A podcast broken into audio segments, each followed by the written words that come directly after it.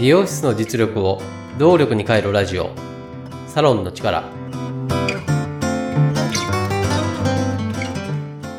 経営パートナー中尾康人です。この番組はサロンが本来の力を出し切れない問題を解決するため業界のこれからを先読みしもともと備えているサロンの持ち味を見直し強みに変える未来志向の意見交換番組です。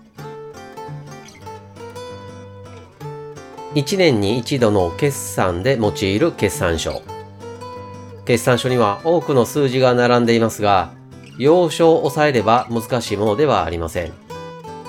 それにも増して、決算書にはたくさんの実情が現れますので、しっかりと経営に活かしたいところです。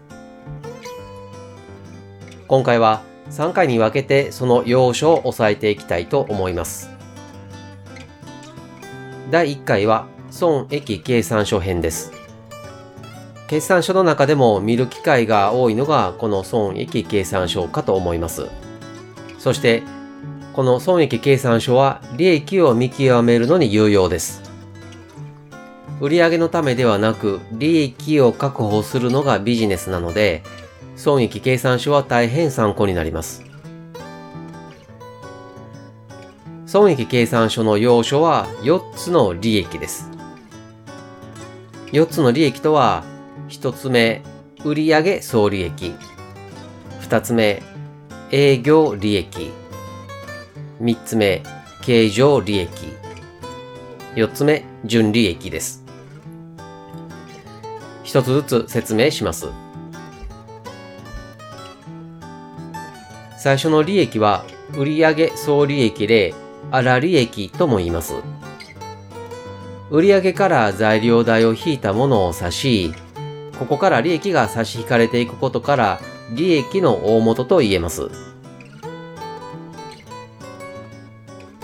二つ目の利益は営業利益で本業の利益と言い、人件費や家賃など様々な経費を粗利益から差し引いたものを指します。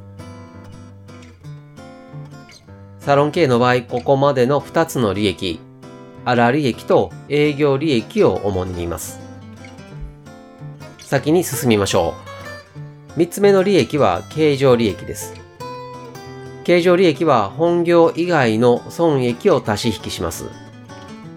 例えば、株式や不動産の売り買いでの損益があれば、営業利益に足し引きします。経常利益は会社の利益と言えます。4つ目の利益は純利益で、法人税を差し引いたもので最終的に手元に残る利益です。粗利益、営業利益、経常利益の3つの利益は決算書上だけの利益であり、実際に手元に残る利益ではありません。では、なぜ損益計算書に粗利益、営業利益、経常利益があるのか。一つの理由は、収益構造を理解し、合理的な経営を行うためです。4つの利益から時点のどの点を改善すれば利益を高められるのかということが分かり、収益構造が理解できますので、手元に残る利益を少しでも高めることに役立ちます。例えば、粗利益を高めるために材料代に改善の余地はないか、営業利益を高めるために削減できる経費はどこか、経常利益を高めるために本業以外の損益運用はできないか、といったそれぞれのサロンの要所を見つけることで収益構造がわかり、改善できる点が浮かび上がってきます。売上を上げることは大切です。合わせて利益を確保することが経営的には重要です。闇雲に材料代や経費を削るのではなく、どこを手こ入れすれば利益がどう動くのかの構造を知った上で取り組むことが大切ではないでしょうか。経営業パートナーとしてサロンの持ち味を出すお手伝いをしています。無料相談も受け付けていますので、詳しくはホームページをご覧ください。無料相談の受付もホームページ内お問い合わせからいつでも可能です。ホームページの URL は番組説明また各話のエピソード説明文の中に記載しています。番組へのメッセージも受け付けています。メッセージは LINE 公式アカウントからお願いします。